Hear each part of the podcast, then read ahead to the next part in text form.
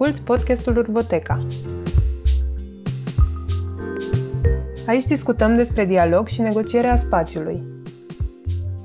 Despre mediul construit și proiecte de arhitectură care contribuie la coeziune comunitară, despre cum uneori spațiul ne aduce împreună în jurul unor idei sau valori comune. În acest episod, colegele noastre Vera Marin și Irina Zanfirescu povestesc despre spații de dezbatere, offline, dar și online. Povestesc despre București, despre administrarea orașului, transparență decizională și participare. Vera Marin este arhitect și urbanist și este președinta Asociației pentru Tranziție Urbană, ATU.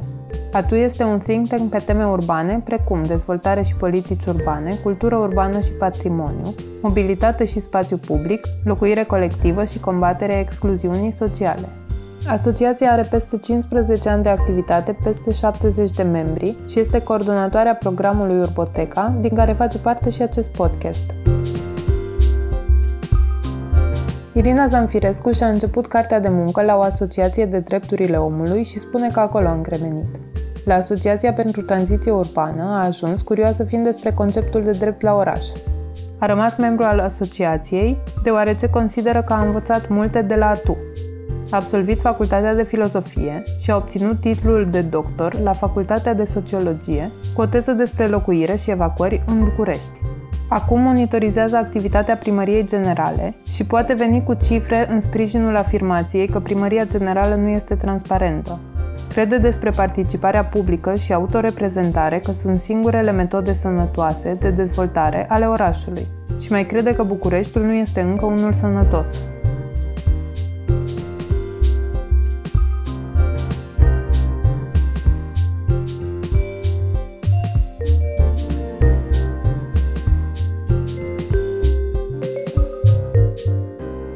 Să ne întoarcem un pic în timp și vreau să începem cu, practic, rădăcinile urbotecii.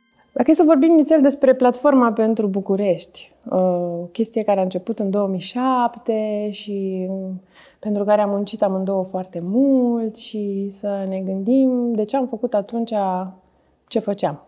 Adică ce făceam. Încercam să adunăm niște oameni și să punem piciorul în ușa primăriei, dacă mi-am amintesc eu Și atunci corect. ca și acum. da. Practic ce făceam atunci, facem și acum, dar că nu mai facem atât de organizat. Mi se pare că asta e una dintre cele mai mari probleme în momentul de față. Deși sunt foarte multe grupuri de inițiativă cetățenești, ceea ce mi se pare minunat, pentru că, de fapt, presiunea e mult mai mare acum pe primările de sector. Teoretic e minunat pentru că primăria de sector e aia care e, oferă servicii directe cetățenilor din comunitățile mici. Pe de altă parte, mi se pare că la nivelul primăriei capitalei ne-am cam diluat. Suntem destul de puțini și suntem destul de lipsiți de forță. De fapt, nu știu dacă suntem noi lipsiți de forță sau sunt ei plini de forța dată de... Forța, forța de respingere. Forța de respingere, da.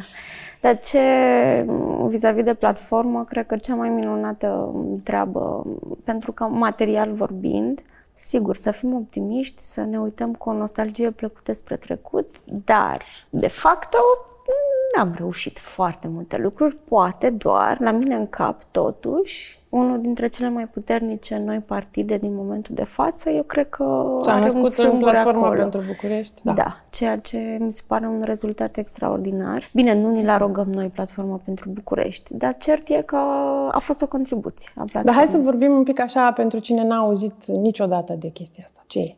Mi-amintesc și acum, ultimul, printre ultimele comunicate de presă date în numele, în numele Platformei pentru București, am început cu cele 47 de organizații non-guvernamentale care fac parte din Platforma pentru București. Erau multe organizații non-guvernamentale, iată, 47, eu așa mi-amintesc că ăsta a fost numărul maxim, adusă la oaltă de nevoia de a contribui și noi pe agenda publică a administrației publice locale pentru că totul se întâmpla în um, turnul de la primărie, care era destul de bine ferecat departe de ochii cetățenilor. Ne-am dat seama că, independent, suntem mai slabi decât dacă ne-am adunat la oaltă. Și așa s-a născut platforma. Deci tema episodului ăstuia de podcast Urboteca este despre spații de dezbatere. Acum spații în cadru fizic, spații în mediul online, spații de dezbatere. Și în uh, amintirile mele așa, uh, când am început să ne adunăm pentru platforma pentru București, rețeaua asta de ONG-uri, uh, din 2007 începând, am uh, vrut să creăm un spațiu de dezbatere prin care să punem cap la cap așa niște idei pe care să le punem pe urmă în uh, spațiu public, din care să ia candidații pentru uh, fotolii de consilier local, posturi de primari, idei și să și le asume cumva. Și au și semnat în 2008. Da, nu numai că am așteptat să le ia, mi-am că i-am vânat. Mergeam după ei cu hârtiuța, semnați, semnați. Și au semnat, au semnat, semnat, au semnat. sigur. Ca primarul, și iată, exact, dinainte de... Au semnat și noi ne-am bucurat. Și pe urmă, deci astea toate câte erau, ideile astea, 47 de puncte și cu mai multe capitole. Și au semnat și pe urmă ne-au ignorat. Și după aia, la următoarele alegeri am mai încercat Da, da. Dar stai că până să, până să vină următoarele alegeri, am făcut și pe urmă și un fel de set de hotărâri de Consiliu pe care le-am dus la primărie în fața acolo la Cismigiu și erau proiectele de hotărâre doar să le... Era și semnătura secretarului general al municipiului București aici. Trecută de doar noi. Să, doar să semneze, atâta trebuia să facă și s-au supărat foarte tare. Că ce e asta? Că să facă ONG-urile hotărâri de Consiliu General. În total, acord cu modul lor de a guverna acest oraș, de altfel, căci încă de când am început noi și până în Sfânta zi de azi, practic, asta e tipul de management al acestui oraș, undeva Ia, ia că nu mai suntem pe pozitiv, stai așa. Nu mai suntem. Hai, ce am făcut noi e pe urmă? greu. Mai, cred că lucrul optimist pe care noi putem să-l extragem din această situație este doar dacă noi ne-am putea imagina ce s-ar fi întâmplat dacă platforma nu ar fi existat. Eu pot să-mi găsesc aici sămânța de optimism. Așa. Cred că ar fi fost pur și simplu absolut groaznic. Pentru că a fost rău. A fost rău. Vera, a fost rău. Încă e. Adică eu nu mi-amintesc un moment în acești ani, din 2007 încoace, în care să spun uh, relaxată, liniștită, că s-au întâmplat niște lucruri bune la nivelul primăriei și că am avut satisfacția muncii și că ei au înțeles că, de fapt, să administrezi un oraș presupune alături de cetățeni, nu deasupra lor. Nu pot imagina decât că dacă n-ar fi fost platforma pentru București, ce s-ar fi putut întâmpla, ar fi putut fi mult mai rău. Adică de bine de rău i-am forțat să aibă niște ieșiri publice pe anumite subiecte, să dea niște explicații, să avem niște dezbateri publice. Da, deci aici eu îmi găsesc un pic de optimism în această parte. Am senzația că în tot ace- toți acești ani, 2007, până acum, administrația publică mi se par foarte curajoși. Foarte curajoși pentru că, de fapt, ei acolo la ei în primărie, ce fac ei este să dicteze cum o să trăim noi. Nu știu cum să vă zic. E ca și cum Bucureștiul ăsta e ca un board game, așa? Așa. Și ei construiesc, pun, așează, fac șosele, fac... Și mi se pare foarte curajos, pentru că ei au îndrăzneala să-și asume absolut independent de oamenii care locuiesc acest oraș. Dar și asumă și asumă ce, mai precis? Orice proiect public, nu, major. Nu ce înseamnă asumare în cazul ăsta? Proiectul de hotărâre de Consiliu. Pentru că ei, ei primăria, ca să fie clar. Acum venim un pic în prezent, dar din nou, e o chestie pe care o văd constantă de foarte mulți ani. În București, procesul de uh, consultare atunci când vine vorba despre orice proiect, de fapt, da, inclusiv urbanism. Procesul de consultare este um, foarte mult în parametrii bifei. Legea mă obligă să o fac, deci eu o fac. Asta ce înseamnă? Nu mă interesează că eu scanez niște planșe absolut îngrozitoare pe care oricum le pun cu fundul sus pe site și oricum oamenii nu înțeleg. Cine vrea de adevăratele să înțeleagă. Se duce la meditații, sigur. Uh, nu interesează că întâlnirea aia cu cetățenii, să explicăm un pic. Dacă o asociație legal constituită, un ONG, solicită o dezbatere publică pe un proiect care e afișat pe site, primăria e obligată să organizeze. Asta cu e obligată să organizeze se traduce în practică într-un anunț care este îngropat pe site-ul primăriei că eu am o problemă de natură patologică și intru pe site-ul primăriei în fiecare zi și mă descurc să le găsesc. În hățișul ăla ești, da, e, ai harta în minte. E strict o chestie pentru că o sunt antrenată și o fac de ani de zile, dar altfel dacă mergi la un om de pe stradă care n-a mai intrat pe site-ul primăriei, habar n-are unde să caute anunțul de dezbatere publică.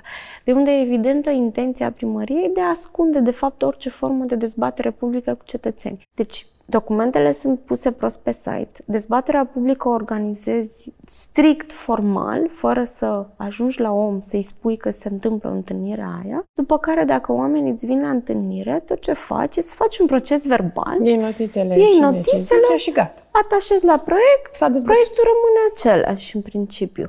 Deci nu există nicio formă de dezbatere. Singurul mod prin care eu am observat că proiectele se schimbă în primăria capitalei, îndrăznesc să spun că și la sectoare, este dacă oamenii reușesc să facă un mic scandal, dacă reușesc să identifice niște lucruri absolut scandaloase care să ajungă pe agenda media, ori să faci administrație publică prin presiune mediatică dinspre cetățeni spre administrație, asta nu mai bună credință în arată. De asta cred că e foarte curajos din partea administrației publice. Îți spui curaj în momentul în care uh, consecințele unui gest sunt uh, de un anume fel, dar în ce constă curajul? Pentru că eu nu înțeleg în ce constau consecințele în cazul în care fac ce vreau și asta e.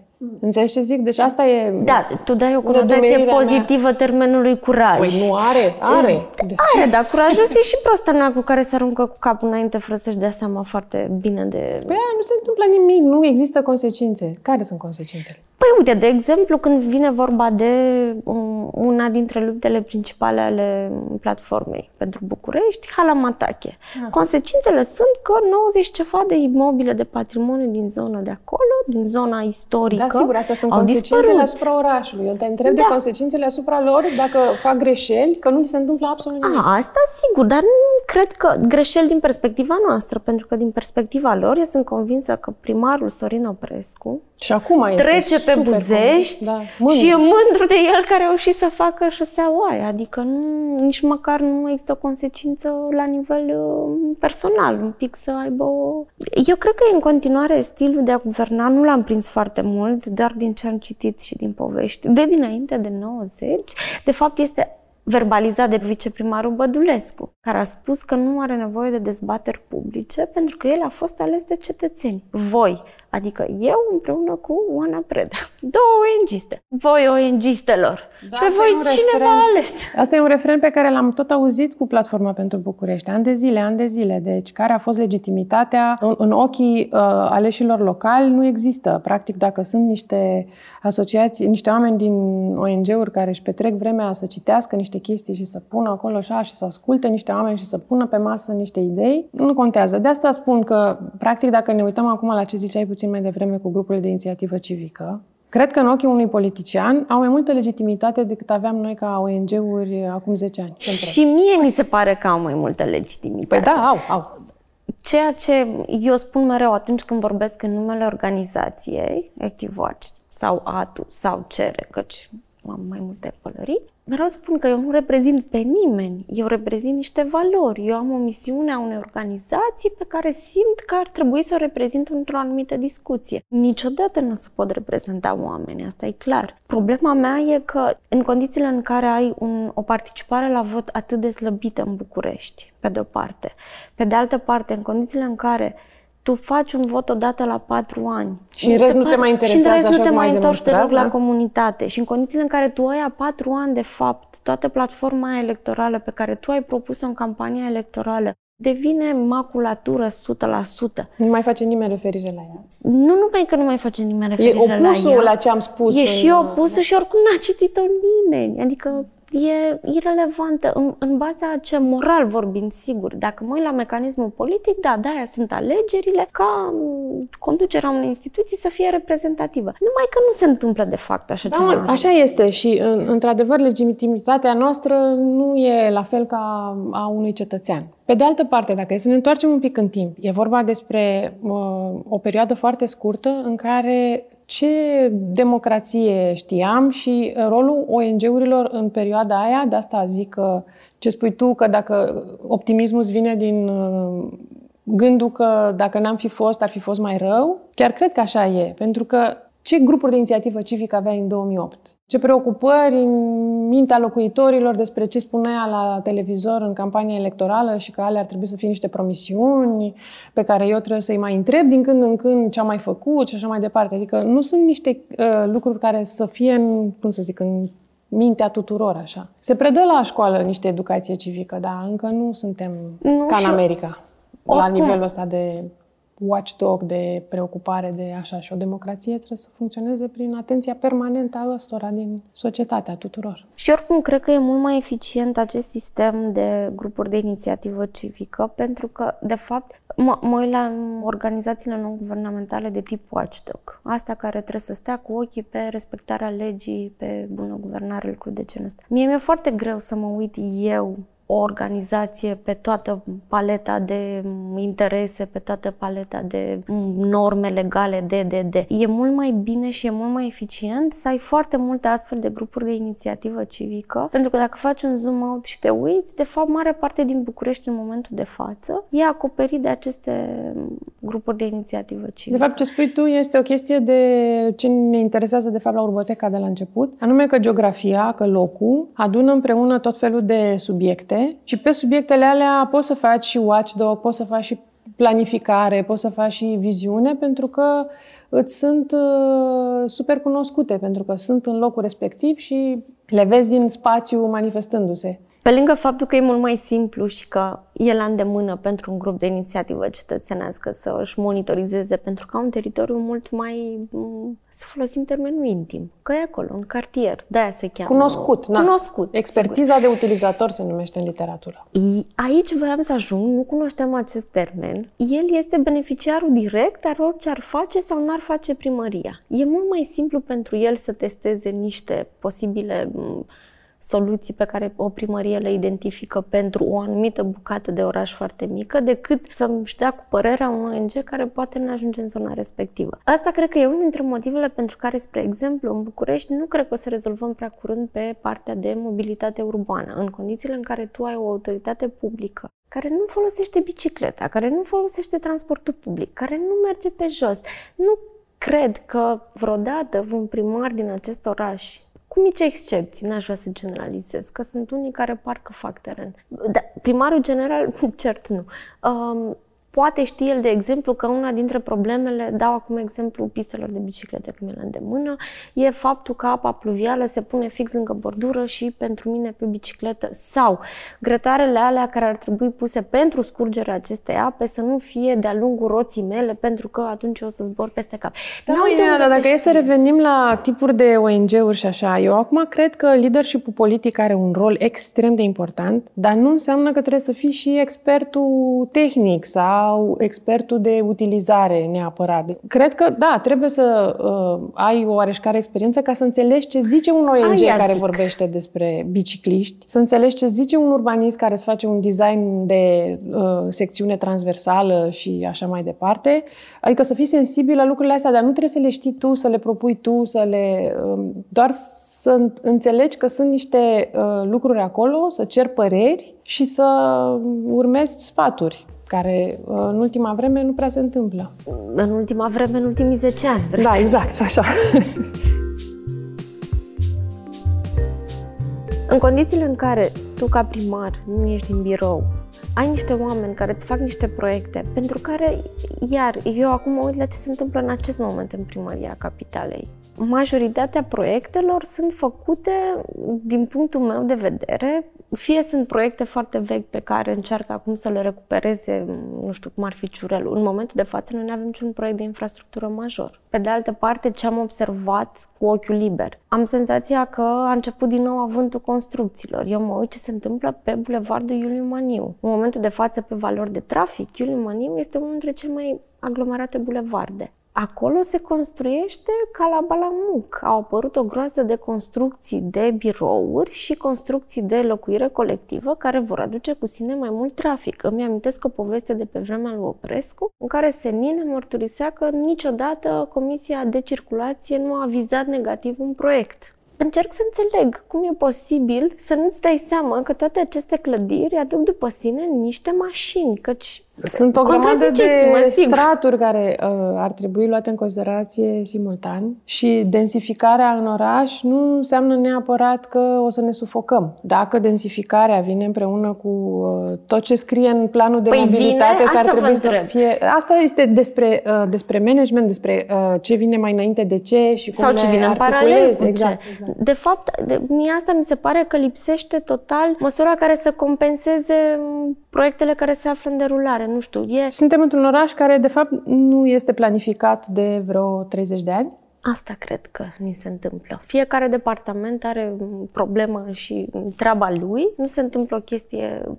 Îmi imaginez așa, din nou, ONG-istic pe ăla de la birou de urbanism, bătând un hol din primărie, să se ducă la birou de trafic, să pună și el o întrebare. Sigur, e halucinant ce zic aici, simplific foarte mult, dar eu cred că nu se întâmplă acest plecat dintr-un birou în altul. Și mi-aduc chiar aminte de momentul Hala Matache, când arhitectul șef de pe vremea aia mă punea pe mine să, să mă duc eu să iau, la... da, să iau de la el o hârtie de pe biroul lui, să o duc la semnal la directorul de la infrastructură, care era două etaje mai jos. Și eu cred că în continuare am rămas în aceeași zonă, în care nu în legătură cu baza de date urbane și toate lucrurile astea, cred că suntem, să zic, ultima capitală din Europa, apropo de informații spațializate și toate alea. Ce putem să spunem acum ca să revenim la o notă mai pe pozitiv așa? Pe pozitiv. Ce da. pot să spun cu siguranță, pentru că sunt în zona asta din 2008, este că a crescut în mod sesizabil apetența cetățenilor pentru niște lucruri care păreau foarte abstracte și de neînțeles acum 10 ani. Asta cu transparența și cu participarea publică. E o chestie care eu nu înțeleg când și cum s-a întâmplat. Știu sigur că acum 10 ani nu era poporul cu sensibilități, cu transparență, cu să mergem la ședințe, cu ordinea de Hai zi. să ne uităm pe proiectul cu... de buget. Proiectul de buget. Se uită lumea. Lumea acum, dacă discuți despre uh, execuție bugetară, foarte mulți oameni înțeleg ce poali aia, execuție bugetară, chestie care nu se întâmpla pe vremuri. Poate se întâmpla, dar poate nu, nu era atât de public oricum. Deci, în momentul de față, oricum există mai multă presiune pe autoritatea publică, pentru că mai mulți oameni înțeleg și vorbesc despre lucrul ăsta în spațiu public, ceea ce în mod clar nu se întâmpla acum 10 ani. Nu știu dacă are legătură cu educarea publicului, eu cred că pur și simplu cu creșterea sunt mai multe. pretențiilor. Sunt mai, senzația... multe, sunt mai multe, adică e o combinație dintre asta așa și de canale de comunicare și de mai multe ONG-uri care au lucrat pe asta. Deci dacă e să ne gândim numai la Funky Citizens, cum a explicat bugete, desene animate și așa mai departe, trebuie să ne gândim și că e ca un pendul așa, câteodată când se prea exagerează într-o direcție, se adună mai multă frustrare, furie, habar n-am și dacă și ai informațiile respective, zici, băi, hai că man, e prea mult, trebuie să facem ceva, nu se poate să-i lăsăm pe ăștia să-și bată joc de banii noștri chiar așa. Mm. Adică trebuie să fie nasol ca să se adune energia și să cer să se îndrepte ceva. S-a ajuns la niște limite S-au depășit. s-au depășit. Dacă da. ne uităm pe wall tău, s-au Poate depășit de multe. asta o fi, nu știu. Sigur, un rol foarte, foarte mare în toată treaba asta l-a avut uh, Facebook. Adică una dintre marile diferențe acum versus... Spațiu virtual de dezbatere, urboteca, spațiu, dezbatere și așa mai departe. Deci Facebook Rules. Facebook, în principiu orice platformă online, nu știu, pentru că acum am aflat că la liceu Facebook-ul nu, nu deci e, nu... e pentru babalici. Da, e pentru persoane de vârsta a doua plus. Mie nu mi se pare un argument valid că, de fapt, dezbaterea din online e irrelevantă. Există nenumărate proiecte care au fost întoarse sau au fost modificate din datorită, de fapt, datorită unor dezbateri online. E o formă de, din nou, presiune și de implicare civică. Din Plus că se vede și este canal direct pentru cine ia deciziile să vadă care ar fi pulsul în uh, Facebook-urile oamenilor. Pe de o parte. Pe de altă parte, e cred că și un foarte mult mediu de informare. Nu-i spun educare, pentru că mi se pare un termen foarte... Prețios, așa. Prețios și arogant. Informare în sensul în care dacă ajungi să fii expus zilnic unor termeni, cum ar fi, de exemplu, asta cu legea 544 mi se pare un exemplu foarte relevant. Legea asta e legea accesului la informații de interes public. În virtutea ei, eu pot să cer autorităților publice niște documente. Iar mi se pare spectaculos cât câți oameni Zic 544. Știu, da, zici 544 și știu la ce te referi. E ok, nu trebuie să mai explici. Pentru că oamenii ăștia sunt oameni care nu sunt ong sunt doar niște oameni atenți, implicați atât cât pot ei, expuși la chestia asta foarte mult timp, au învățat instrumentul ăsta pentru că e foarte simplu să cer pe un mail, nu trebuie să pleci de la birou, e o formă de implicare. Iar e o chestie pe care au dobândit-o în mediul online. Toată treaba cu um, transparența la Primăria Capitală. Teoretic, conform legii, ședințele de Consiliu sunt publice. Oamenii Chiar vreau să te întreb despre spațiu fizic al dezbaterii în ședințele de Consiliu General. Dezbatere Era o e un întrebare. cuvânt prețios și nu are nicio legătură cu, cu ce se ședințele de întâmplă Consiliu, acolo. bine. Nu. Accesul. Pur și simplu, să luăm varianta pasivă a Să fie termenului acolo. legal. Să fie acolo. Iar acum 10 ani, foarte puțini oameni știau sau erau interesați de fapt. Poate știau, dar nu era o chestie de obicei ședințele de Consiliu sunt undeva la prânz, când oamenii sunt, Sunt la la muncă. serviciu, Nu.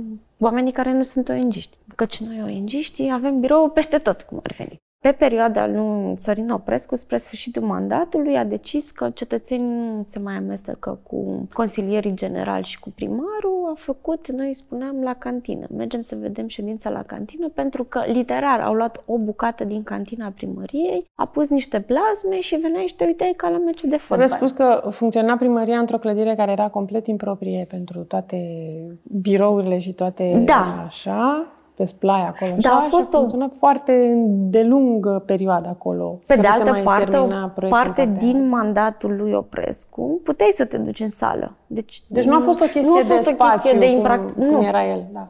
că era impractic, nu mai avem loc de cetățeni, pentru că, și îmi pare rău să spun și mi-e rușine să spun, și, da, dacă lași oamenii să intre în sala de ședință, cetățeni care vor să asiste, nu se va buluci nimeni să vină la ședința de Consiliu. De fapt, nu știu dacă nu că îmi pare rău. Din nou, e fix ce spuneam mai devreme. Oamenii sunt la muncă la ora aia, e foarte complicat.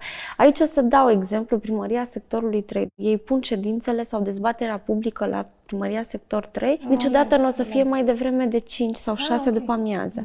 Mi se pare o chestie foarte bună. Tocmai m, l-am auzit pe primar spunând că e important să ajungă și omul care are loc de muncă. Deci chiar dacă deschizi sala de consiliu, nu se vor buluci cetățenii să vină să asiste.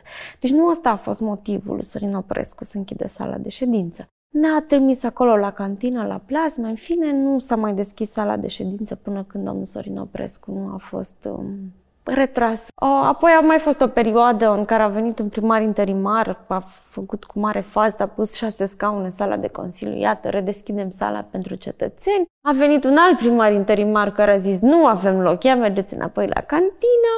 În fine, s-a terminat uh, bucata de mandat interimar și a venit uh, doamna Gabriela Firea, care s-au întors în primăria mare, în sediul de pe Elisabeta, unde nu se pune discuția că De nu ar fi spațiu. loc. Da, e belșug. Ea a început mandatul și, de fapt, nu proiectul când, pentru reabilitarea clădirii erau 49 de locuri destinate cetățenilor. Așa arăta proiectul pentru sala de consiliu. Ai prezidiu unde stă împărăția, Deci tema de ai proiectare pentru consilierii amenajarea generali, sălii da, și aveau- includea locurile în care să stea, pe care să Da, stea acolo cetățenii. sunt trei secțiuni mari, Uh, patru. Deci prezidiu unde stau consilierii generali, o zonă dedicată presei și partea dedicată cetățenilor. Dacă ea inițial, ea primarul general, la un răspuns pe 544 a spus explicit că sunt 49 de locuri care sunt dedicate cetățenilor, după, un, cred că aproximativ 2 ani, ne-a luat de stat la ușa primăriei, ni se spunea constant că nu sunt locuri, nu sunt locuri, până într-o zi când s-a creat o mică iar pe Facebook, o mică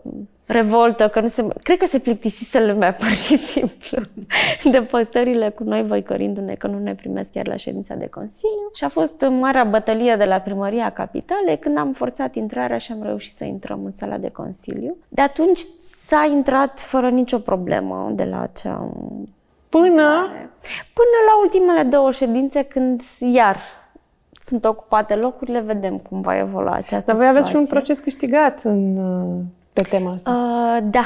În instanță am anulat articolul din regulamentul Consiliului General care precizează procedura prin care cetățenii au acces și pot să ia cuvântul în fața Consiliului General. Pentru că am demonstrat noi că, de fapt, supralegiferează ceea ce e menționat în lege. Sunt o serie de proceduri care fac imposibil luatul cuvântului în fața Consiliului. Eu m-am chinuit, cred că am depus vreo 8 cereri de luat cuvântul. N-am reușit să iau niciodată cuvântul în fața Consiliului General.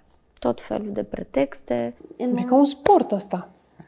da, e un, ca un sport la care am pierdut constant. Adică Nu e nicio problemă, ne antrenăm în continuare pentru că am făcut inclusiv o sesizare la Consiliul Național pentru Combaterea Discriminării. CNCD-ul a considerat că e încălcarea legii în sensul abuzului în serviciu și au dat ei mai departe către parchet. În momentul de față există o plângere la parchet. Nu eu am făcut-o, eu doar la CNCD m-am dus, dar au început audierile în acel dosar. Deci s-ar putea să se întâmple ceva și pe această cale. La fel cum mai există o altă plângere penală pentru că dacă nu te lasă în sala de consiliu, nu te lasă nici să protestezi împotriva împărăției pentru că primăria capitalei este o chestie perfectă și nu trebuie să se vadă că cetățenii sunt nemulțumiți și în spațiu fizic. Lasă în online. Vorba doamnei primar care a spus că din cauza influencerilor a pierdut PSD-ul alegerile lăsăm revolta în online, pentru că în mediul fizic acum... Deci asta cu fa- în fața primăriei, locul ăla care în permanență este... Nu mai e.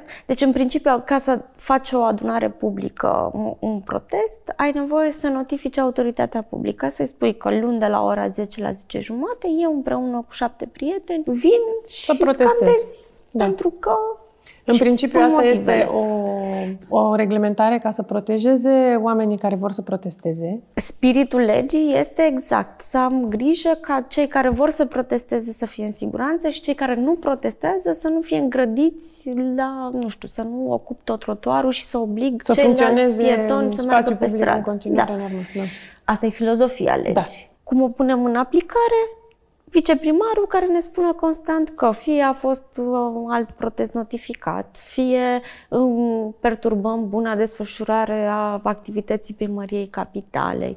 Deci Constant, o mână de 10 oameni pe trotuarul de vis-a-vis, apropo de spațiu fizic de dezbatere, perturbă activitatea primăriei generale. Nu se pot concentra din ce știu eu, în trei ani de mandat, singurul protest împotriva primăriei capitalei care a fost notificat și teoretic nu a fost, um, nu a existat nicio încercare de a cenzura respectivul protest, a fost în luna iulie 2016, împotriva primarului general pentru că a vrut să închidă și a și făcut-o. Era un, un eveniment stradal care bloca o bucată din în zona aviatorilor pe undeva. Cu Viva sport, Sport, cu... cred că se chema, Așa, da. da. Practic, atunci am notificat acel protest și am reușit să-l facem fără să ni se pună bețe în roate de către viceprimar. Sunt convinsă acum, pentru că ei încă nu înțelegeau ce e aia, protest, cum am putea să oprim pe ăștia, era fix în iulie, era mai puțin de trei săptămâni de când își prelase mandat. Deci singurul Între protest... Timp, lucrurile sunt foarte bine Între timp s-au dumirit da. și au înțeles ce trebuie să facă. Deci, în momentul de față ai, dacă stăm să sintetizăm un pic așa, by default, proiectele pe partea de urbanism, de exemplu, asta e o chestie pe care noi am observat-o, planurile de urbanism zonale respectă toate procedura formală de a fi puse pe site în dezbatere publică. Spre deosebire de celelalte proiecte ale primăriei, care teoretic ar trebui și ele puse în dezbatere publică. Uh, noi facem în fiecare an un raport de activitate al primarului și al Consiliului General. În medie, în ăștia trei ani, sub 3% dintre proiectele care ar fi trebuit să fie puse în dezbatere publică chiar au fost. Sub 3%, asta e marja de eroare, adică e sinistră aroganța și lipsa de disponibilitate la dialog. Dar puzurile sunt. Problema cu puzurile sunt ce spuneam mai devreme, de fapt, e o chestie pur formală, o chestie foarte tehnică. Da, problema cu puzurile, dacă ajunge proiectul de hotărâre de aprobare de puz e în dezbatere publică, este foarte târziu, da. adică s-a cam terminat discuția. E adevărat. Iar ordinul 2701 cu obligațiile alea este, cum spuneai, pe bază de bifă, adică Asta e tot ce înțelege autoritatea în momentul de față. Ei sunt, din, din cum este în momentul de față coordonată primăria capitalei și îndrăznesc din nou, fără să am neapărat aceeași metodă riguroasă pe primăriile de sector. Este doar la nivel de cât mă mai uit și eu și ce mai aud din, dinspre grupurile de inițiativă civică. Nici la nivel de cartier nu se întâmplă altfel decât cu scandal o dezbatere. Deci, mai degrabă, primăria reacționează decât să construiască un proiect alături de comunitate. Și este o chestie care, din fericire, din nou să ne întoarcem la optimism, sunt mult mai dese cazurile în care primăria e nevoită să reacționeze. Pentru că sunt mult mai dese cazurile în care există oameni atenți la ce se întâmplă și care cumva pune în alertă comunitatea, microcomunitatea. Aici discutăm despre zone dar iar, discutăm despre,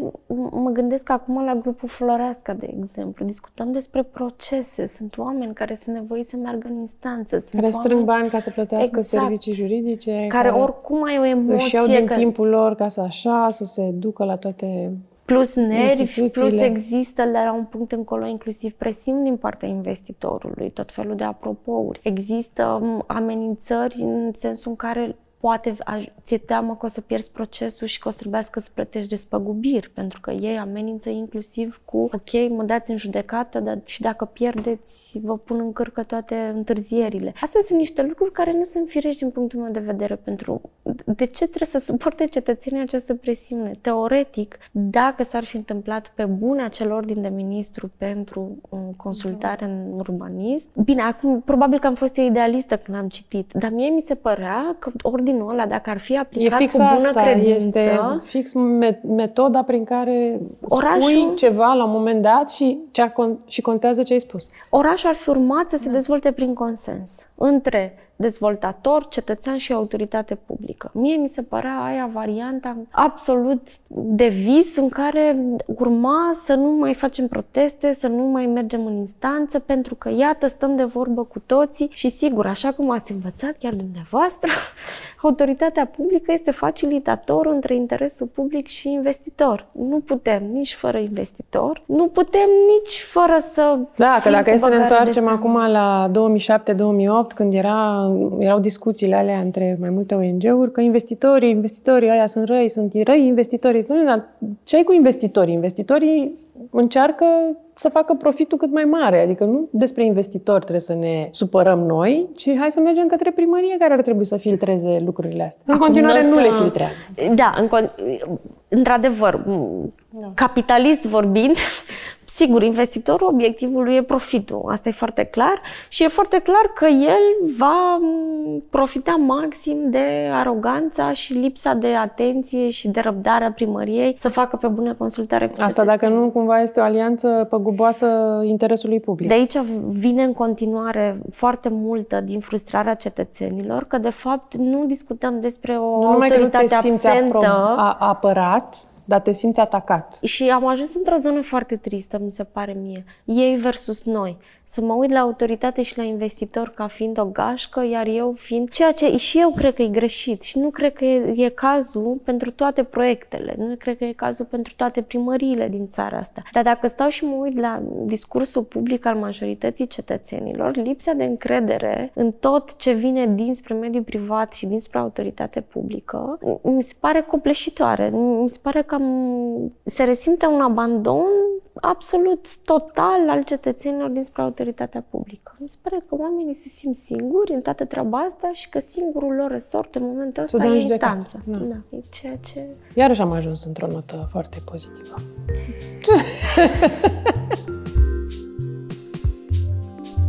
Suntem în la final de 2019 ceea ce se va întâmpla la anul, a început deja de anul ăsta, este acest ciclu electoral de 2 ani care se întâmplă în mod tradițional la români. Țara stă pe loc 2 ani căci sunt campanii electorale. Am început anul ăsta cu două, anul viitor avem locale parlamentare. Mi se pare că este un moment fantastic 2020 pentru alegerile locale, un moment în care cred că putem avea parte de cele mai bune platforme electorale pe care acest oraș le-ar fi putut vedea. Pe de o parte, halul în care arată acest Totul oraș e deconstruit. Este atât de minunat, e ca o pânză goală.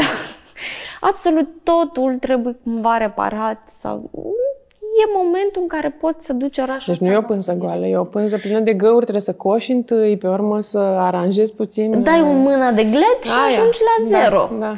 Într-adevăr, nu e chiar o pânză goală, trebuie să faci un pic de șantier înainte. Dar e foarte mult loc de a construi orașul ăsta în orice direcție, în orice viziune politică. Pe de altă parte, mi se pare că e minunat pentru că avem foarte multe um, elanuri politice, oameni care și-au anunțat candidatura, ceea ce înseamnă că va fi o competiție destul de mare. În momentul în care ai competiție mare de idei, teoretic ești forțat să nu vii cu aceleași platforme electorale prăfuite cu lucruri dezirabile. Obiectivul meu personal, spre exemplu, pentru această platformă electorală, aceste platforme electorale care vor fi propuse, este să forțez candidații și să-și pună o urmă de calendar în aceste platforme electorale. Eu niciodată nu am văzut o platformă electorală care să zică cum avem noi ong știi, se cheamă GAN de proiect. Propun niște activități către un finanțator și îi spun ce fac în fiecare lună a vieții mele. Nu putem discuta despre așa ceva când vine vorba de platforme electorale. Vreau pe trimestre să-mi spună Așa, care la trei sunt luni, la obiectivele trei luni se lor. poate, da. da. Eu mă aștept să vină niște idei foarte bune. Mă aștept în, în momentul de față... Bine, mă aștept să existe și foarte mult canibalism dinspre opoziția din momentul de față din Consiliul General, să existe mulți candidați care se vor lupta să fie favoritul electoratului dinspre opoziție. Da, eu sunt destul de îngrijorată despre fenomenul Eu sunt ăsta. absolut fericită pentru că există zbatere și există nevoia ca dinspre opoziție să existe cineva care să se detașeze evident. Da, da, problema care mă îngrijorează pe mine este că ce se vede din afară, se vede ca și când nu există mecanisme de, cum să zic, planificare participativă în interiorul partidului. Adică cum alegem noi care să fie direcția, ca pe urmă partidul respectiv să zică, uite așa. Dacă este din nou despre lideri care spun ei cum trebuie să se întâmple lucrurile și atât, e cam îngrijorător. Depinde, Asta ce se vede de pentru- afară, fără să petrec prea mult timp cei drept, dar Mie mi se pare că totuși și partidele au văzut că există mult mai multă atenție, implicare, nevoie de a implica cetățeanul în procesul de administrare a orașului. Nu mă aștept și o spun deschis și fără...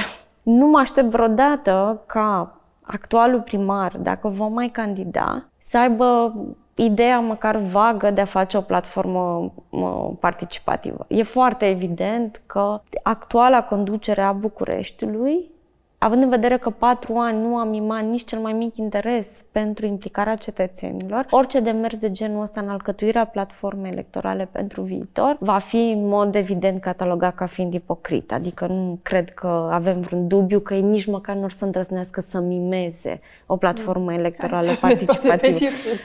Nu, mi s-ar părea. Dar pe de altă parte, mie mi se pare că competitorii actualei conduceri nu cred că mai pot evita dialogul direct cu cetățenii. Mi se pare că au înțeles lucrul ăsta, mai ales pe București. În momentul de față există pentru opoziție o presiune foarte mare. Am văzut acum, există foarte multă discuție în spațiu public. Se face presiune să existe un candidat unic din partea opoziției, ceea ce din- eu n-am mai auzit în viața mea să existe această idee din partea cetățenilor.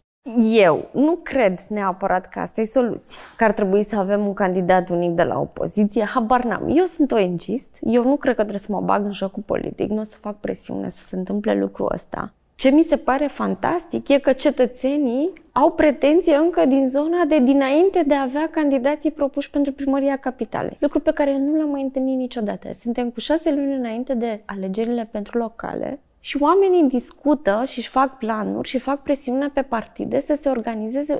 Eu n-am mai pomenit așa ceva, nu știu despre tine. Păi da, da, avem un exemplu recent la Budapesta și poate că dacă ne uităm peste gard, în- învățăm niște lucruri și atunci poate și asta ne ajută să ne organizăm acum în felul ăsta, habar n-am. Aș vrea să ne uităm un pic și mai sus, Așa?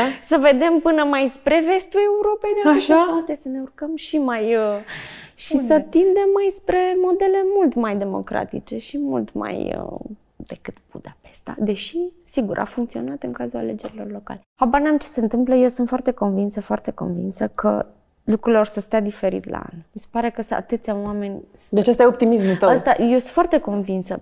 Singura mea dorință arzătoare e să rezistăm încă șase luni. Mi se pare că suntem Obosiți. epuizați toți bucureștenii. Nu discut aici despre activism. Discut despre o calitate a vieții în oraș care a scăzut de la an la an dramatic. Discut despre niște cetățeni obosiți de Felul în care trebuie să se propagandă. deplaseze, felul în care trebuie să se Absolut aprovizioneze. orice este mai greu decât era acum trei ani și este, a devenit, din nou, a devenit relativ insuportabil modul în care ni se deformează realitatea prin reclamă la televizor, reclamă pe Facebook. E ca și cum, e așa o distopie. Trăim într-o lume și ni se prezintă la televizor că ca nu, fiind nu, una nu, complet tu, diferită. Tu ce simți nu e. e Nu, uite, e uite cum e.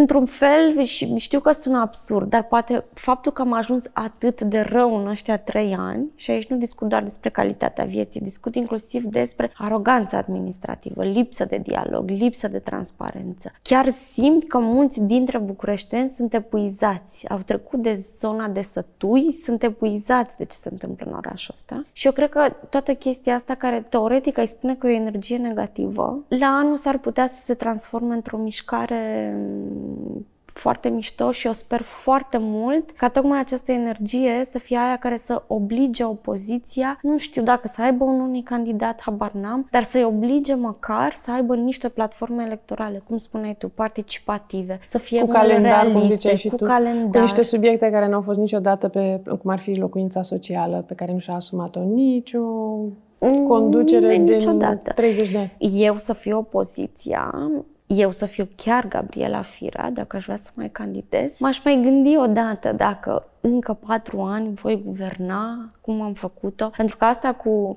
crearea unei realități prin spoturi publicitare făcute tot din bani publici, Căci asta se întâmplă. Nu, cred că explodează e... furia. Da, s-ar putea să fie un pic prea mult pentru, pentru bucureșteni, asta în condițiile în care, din nou, nu există. Nu am nicio îmbunătățire pe trafic, nu am nicio îmbunătățire pe încălzire, din contră. Nu am niciun proiect de infrastructură major inițiat de actuala conducere, nu există așa ceva.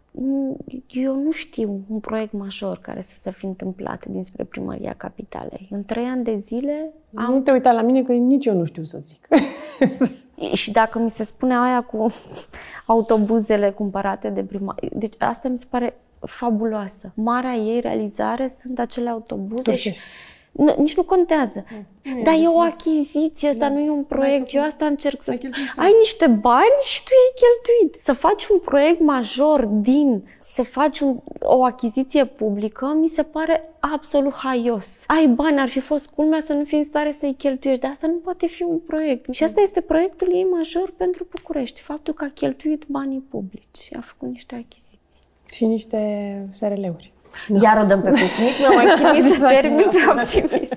Ok, deci optimismul ăsta că vin alegerile și că o să avem niște platforme mai uh, solide pentru că lumea uh, le cere și de acum sunt din ce în ce mai mulți oameni care știu să pună întrebările potrivite nu ca în 2008 când le puneam noi și răspunsurile. Acum ar fi o întrebare importantă dacă din proiectele de sertar, din strategiile deja aprobate, din studii de fezabilitate pentru care s-au cheltuit deja niște uh, fonduri, din ce știam noi pentru PIDU, pentru Central București, toată documentația care era gata doar să se aprobe niște investiții, să înceapă niște șantiere. Și discontinuitățile astea așa de fiecare dată când se schimbă uh, conducerea într-o primărie, ce te aștepți? Te aștepți că o să ne uităm în sertarele alea sau dacă câștigă opoziția de acum o să arate considerație pentru ideea asta de continuitate sau nu? Ce părere Cred că acum orașul ăsta, cel puțin, este gândit fix din 4 în 4 ani. Adică lucrurile se întâmplă, ce idee are primarul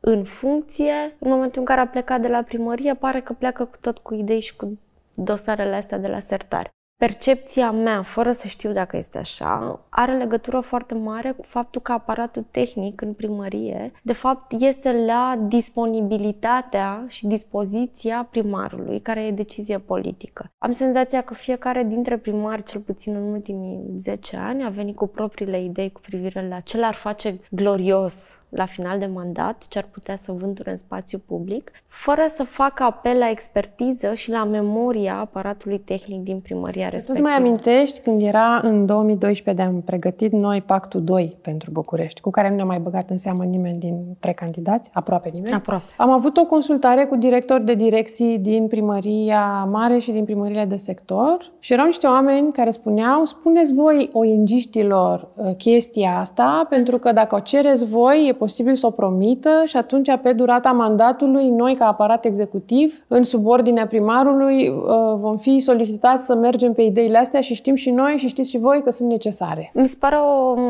luptă, dar nu e o luptă, în fine, e o, e o relație extrem de inegală, pentru că oamenii ăștia care sunt experți, care lucrează în departamentele tehnice, au memoria locului, memoria instituțională a proiectelor. Un oraș nu merge să-l gândești sacadat și să implementezi proiecte sacadat. Ori, din păcate, și e un lucru cu atât mai pregnant în actuala guvernare a primăriei capitalei, nu sunt considerați experți. Ei primesc niște comenzi de la factorul politic. Eu am chef să fac asta, faceți astfel încât să se poată. Dacă ne uităm pe parcursul birocratic al unui proiect, orașul ăsta are nevoie de proiecte mari, agonizează atât de tare încât nu mai discutăm despre niște intervenții punctuale. Ar trebui niște proiecte la scara întregului oraș. Ori asta presupune niște demersuri birocratice, niște avize, etape, cursuri, etape, etape, etape. În mod obiectiv, pe de-o parte, ai o legislație extrem de stufoasă care ea în sine presupune niște timp. Da, dar etapele astea dar... pot fi optimizate pentru că butoanele sunt pe... La ei. La primărie sunt, exact. Da, nu numai că sunt la primărie, inclusiv discutăm despre relația dintre autoritatea locală și autoritatea legislativ centrală. Dacă eu observ că ceva nu funcționează, că ceva îmi stă pur și simplu în cale și nu pot să au o comunicare direct, nu sunt niște ong care trebuie să zacă și să zgârie la ușa Parlamentului să modifice niște legi. Ori din ce știu eu, cel puțin la nivelul primăriei capitalei, singura intervenție majoră, rugăminte spre Parlament, spre modificarea legislației, este pe achiziții publice, adică acolo unde noi putem suspecta că nu discutăm neapărat de interesul public. Deci, pe de o parte, ei fac apel și... Deci nu despre metrou, nu despre... Mm achiziția publică încurcă Infrastructură mare la nivel regional, nu despre nimica de felul ăsta? Nu. Cum să facem să nu mai punem noi în seapă achizițiile? În fine, eu chiar cred că e o asumare politică și atât. Nu cred că există... E absolut, sună ireal să spui că un primar nu a putut să-și facă treabă din cauza birocrației stufoase. Atunci de ce reușim să avem exemple de primării din țara asta? Și nu o să dau exemplu. Cu aceeași legislație? Cu aceeași legislație care, care totuși implementează proiecte. Deci discutăm strict despre opțiunea politică de a implementa un proiect început de primarul precedent, de a scoate din sertarele alea niște proiecte pentru care primăria a cheltuit foarte mulți bani. Aici ne întoarcem iar la PIDU. Sunt niște proiecte teoretic bune, au fost făcute niște consultări, a trecut prin niște procese. Scoate-le, uite-te, vezi ce cu ele, încearcă să, ok, poate în contradicție cu platforma ta electorală. Poate nu, nu știu, dar ele în Despre calcul. îmbunătățirea spațiilor publice din centrul Bucureștiului, cam ce ar putea să fie împotriva cărei platforme electorale? Platforma electorală de suflet a primarului general, care a făcut a înrăutățit spațiile publice, că am senzația că și-a propus acest lucru, căci prea a muncit cu perseverență pentru ea. Este strict despre decizie politică. Nu are nicio legătură cu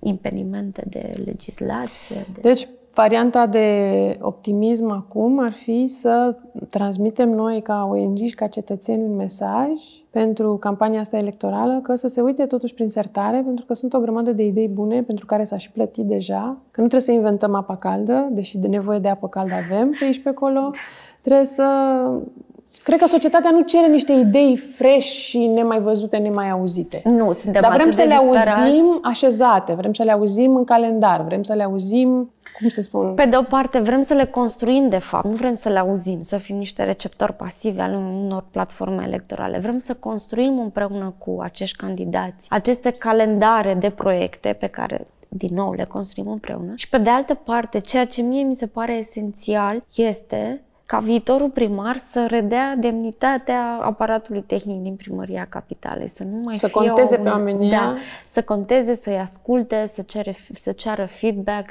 inclusiv, sigur, e cazul, nu vreau acum să îi laud ca aparatul tehnic din primărie superb, extraordinar. Pe felia de asistență socială, de exemplu, am auzit foarte multe lucruri care contravin ideii de asistență socială. Deci nu spun că toți sunt niște lumini. Ce spun eu e că trebuie să fie un partener egal. Nu trebuie să mai fie așa cum e acum o unealtă politică. Mă aștept de la viitorul primar să aibă această raportare de aparatul tehnic are o expertiză pe care mă dacă ajută eu, pe mine, nu exact, mă trebuie să eu vin cu ideea îi mea dictez. și obsesia mea, sper că o să zică viitorul primar, să consult cetățenii cu privire la proiectele pe care vreau să le implementez, dar nu o să fac asta ignorând sau în ciuda aparatului tehnic. Trebuie să fiu partener cu aparatul tehnic, astfel încât să facilitez și să dau volumul mai tare la vocea, vocii cetățenilor în oraș.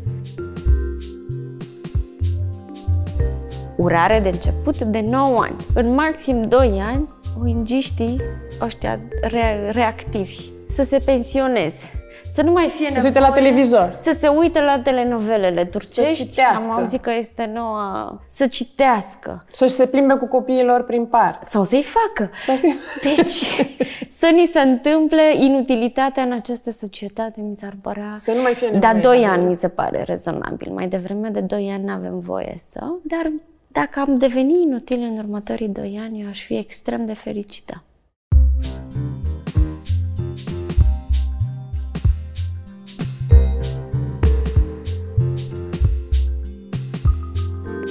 Îți mulțumim că ne-ai ascultat! Găsești și celelalte episoade pe site-ul urboteca.ro, pe SoundCloud, pe YouTube sau pe aplicațiile de podcast. Dacă ți-a plăcut discuția și subiectul ți se pare interesant, dă mai departe episodul pe ce canal ți este la îndemână. Urmărește Urboteca pe Facebook și Instagram, unde te ținem la curent cu ce mai facem.